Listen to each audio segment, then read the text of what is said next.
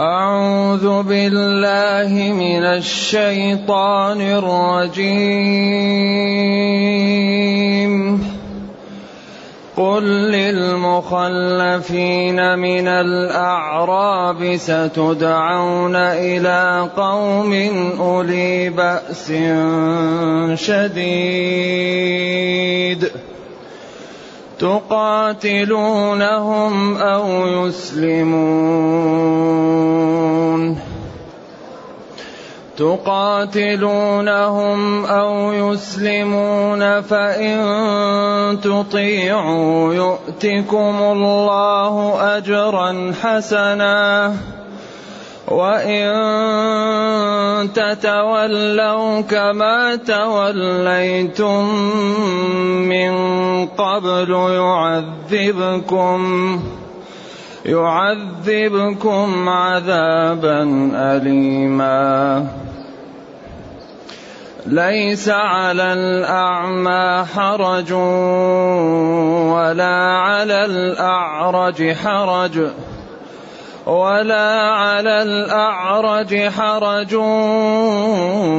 ولا على المريض حرج.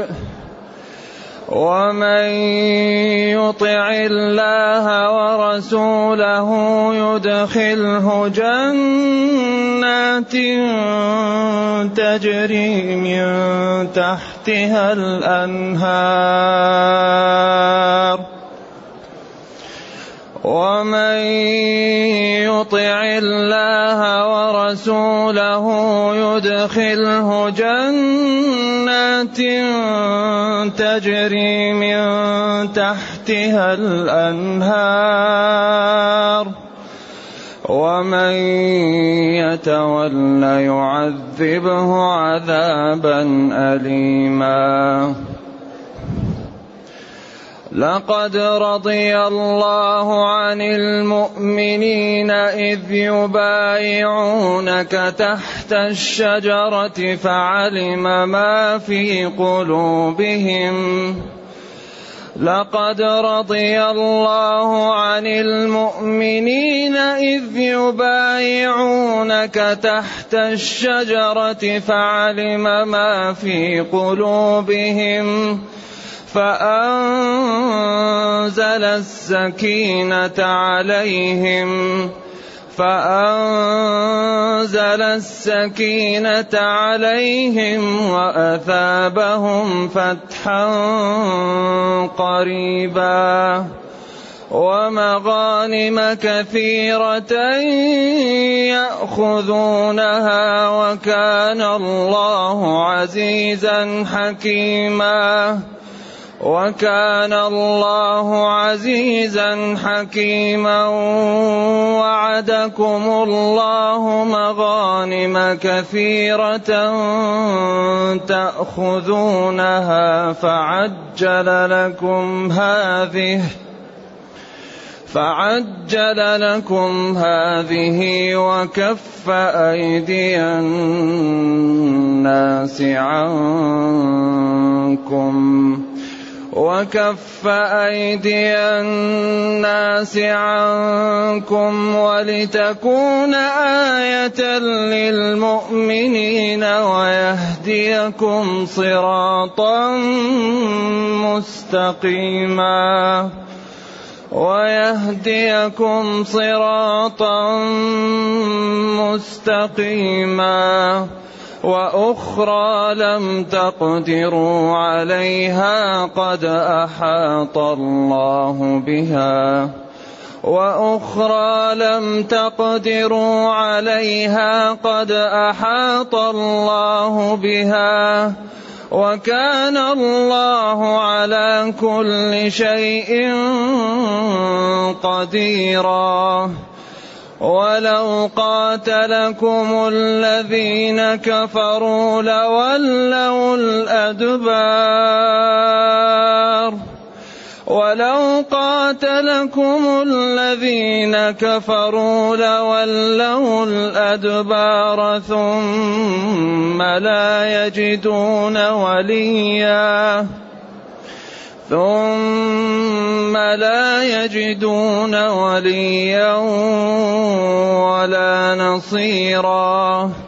سنه الله التي قد خلت من قبل سنة الله التي قد خلت من قبل ولن تجد لسنة الله تبديلا.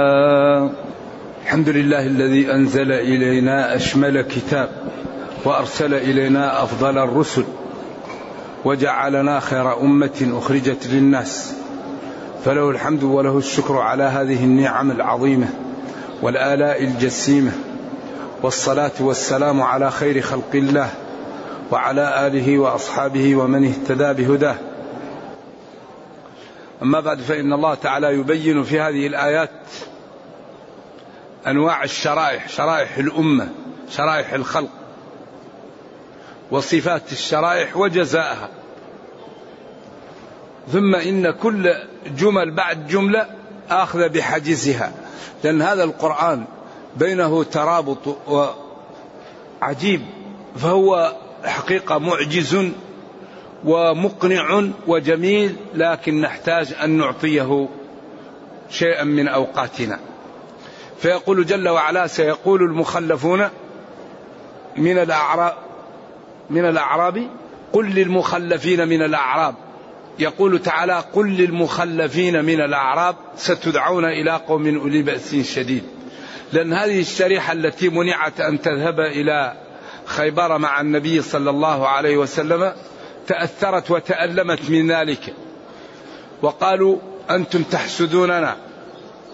وقد أخبر الله المسلمين أنهم سيذهبون إلى خيبر بمفردهم ولا يشاركهم غيرهم من المسلمين. لمسارعتهم للذهاب معه ولمبايعتهم له تحت الشجرة كما سيأتي.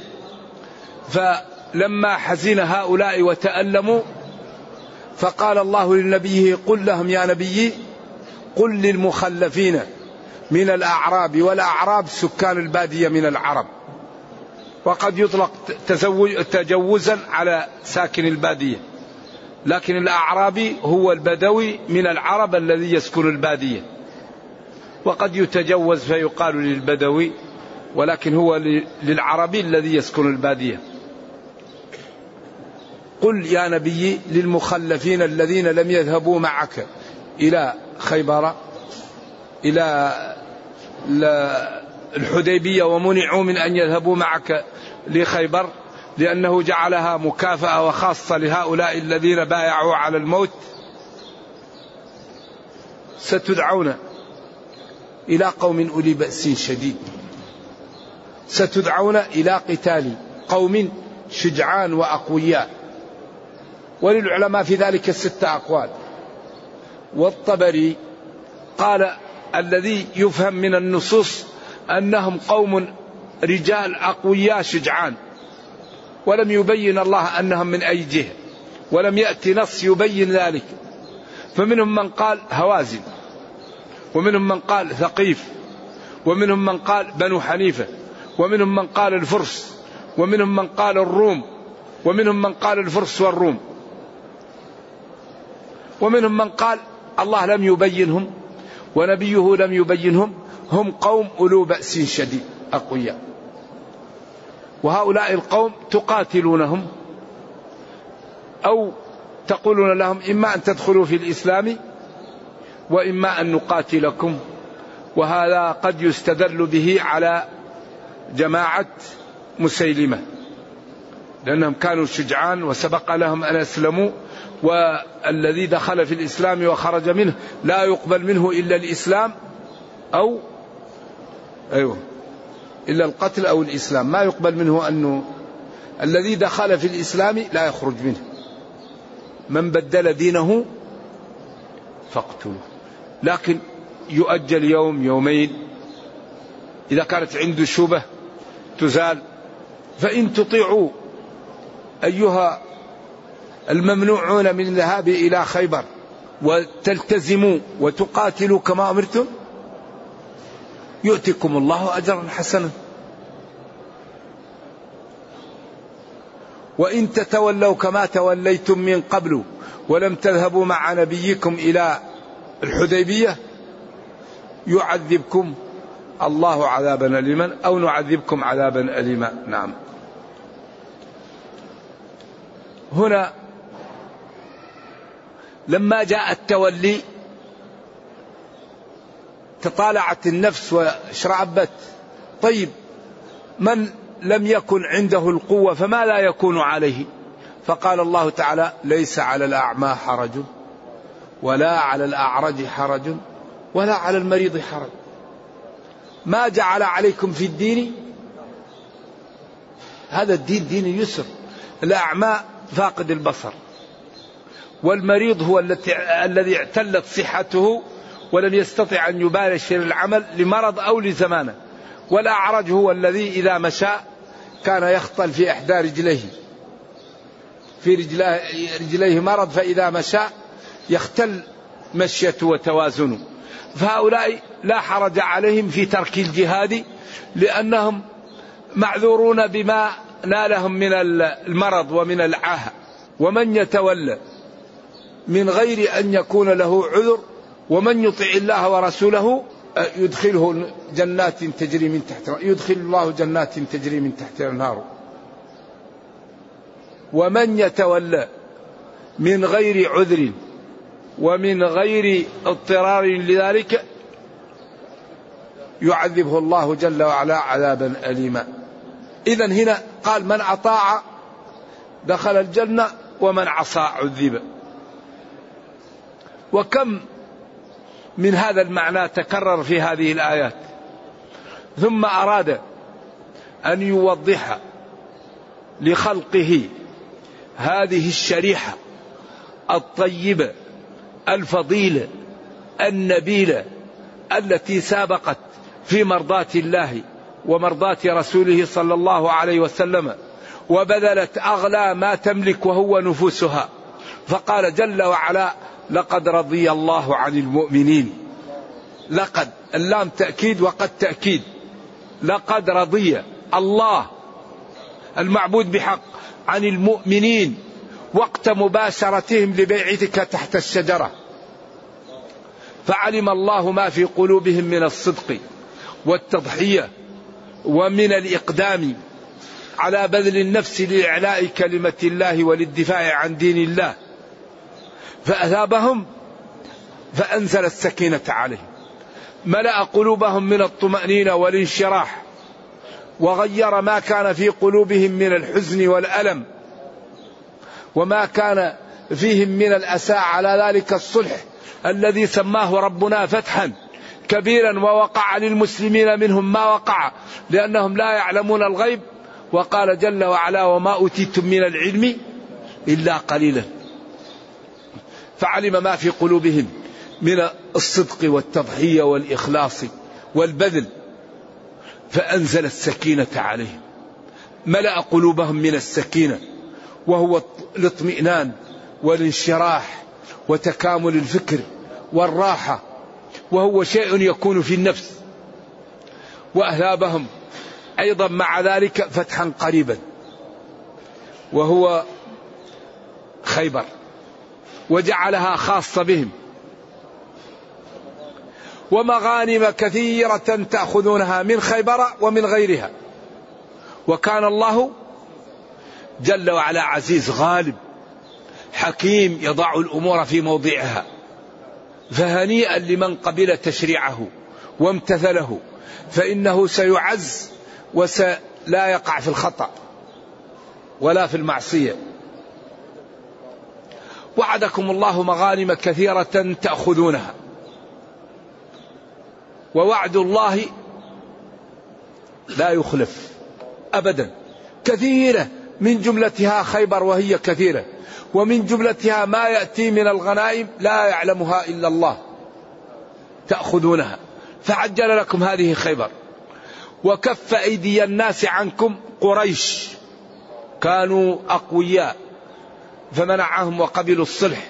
وما تركتم من ذراريكم وأموالكم ونسائكم في المدينة كف أيديهم عنهم. أيضا كانوا يمكن أن يأتوهم من وراء ويقعون بهم كف أيديهم عنكم. ولتكون هذه علامة للمؤمنين على نصر الله لهم وعلى عزة الإسلام وعلى أن نبينا صلى الله عليه وسلم جاء بالحق وجاء بالخير. ويهديكم صراطا مستقيما وهو هذا الدين وهذا السلوك الذي شرعه لكم وأصبحت عندكم الأدلة والبصائر مما تش يعني تفرحون باتباعه وتنفيذ شرعه.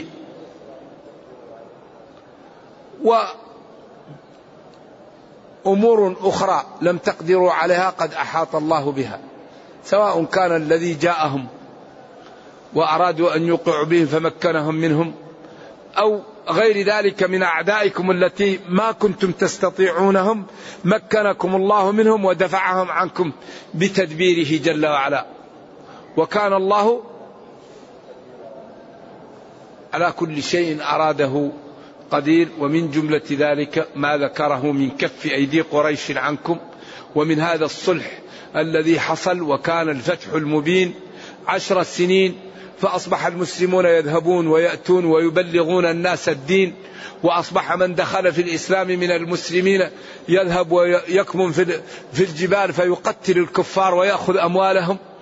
وأصبحت فتح للمسلمين من كل جهة. ولو فرضنا أن الذين كفروا قاتلوكم لملأ الله قلوبهم من الخوف وولوا الأدبار ثم لا يجدون وليا ولا نصيرا. سن الله ذلك سنة وهو أنه ينصر أولياءه ويهزم أعداءه. ولن تجد لسنة الله جل وعلا تبديلا ولا تحويلا وهو هو أنه ينصر أتباع دينه ويهزم أعداء دينه. هذا لا ينخرم وإذا وقعت هزيمة للمسلمين فسببها أن المسلمين لم يقوموا بما فرض عليهم. لا بد أن نعلم هذا. سبب هزيمة المسلمين وتسلط أعداء أعدائهم عليهم سببه مخالفة المسلمين.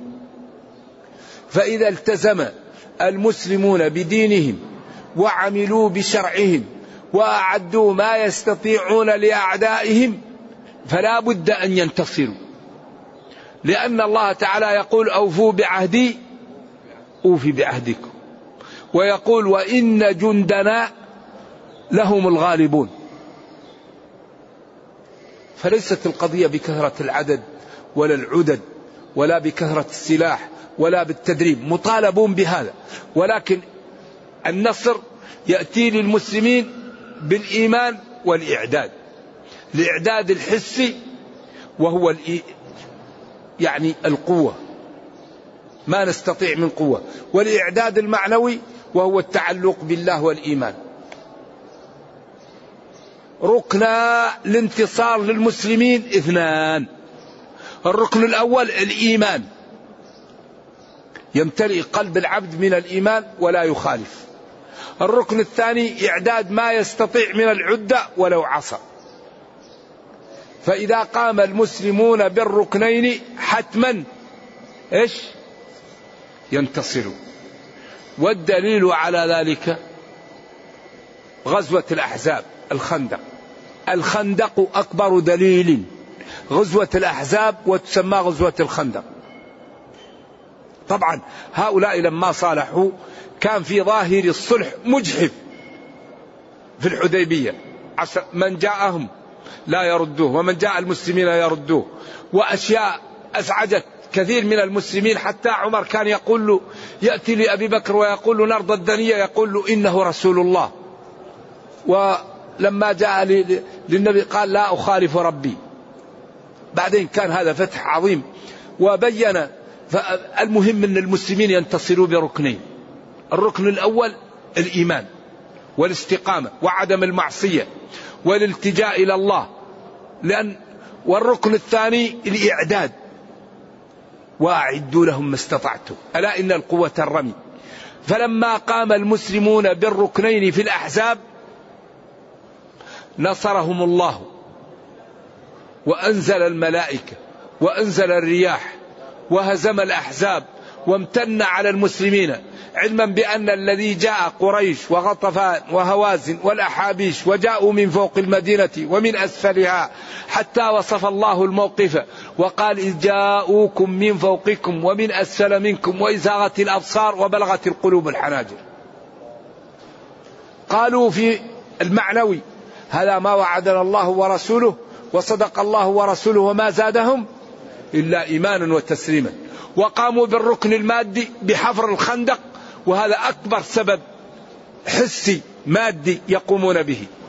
فلما قاموا بالركنين هزم الله الأحزاب وامتن على المسلمين وقال جل وعلا يا أيها الذين آمنوا اذكروا نعمة الله عليكم إذ جاءتكم جنود فأرسلنا عليهم ريحا وجنودا لم ترى. إذا الذي يهزم بالرياح وبالملائكة ينبغي أن تكون العلاقة معه على ما أراد. نرجو الله جل وعلا أن يرينا الحق حقا ويرزقنا اتباعه وأن يرينا الباطل باطلا ويرزقنا اجتنابه وأن لا يجعل الأمر ملتبسا علينا فنضل. اللهم ربنا أتنا في الدنيا حسنة وفي الآخرة حسنة وقنا عذاب النار. اللهم اختم بالسعادة آجالنا واقرم بالعافية غدونا وآصالنا. سبحان ربك رب العزة عما يصفون وسلام على المرسلين.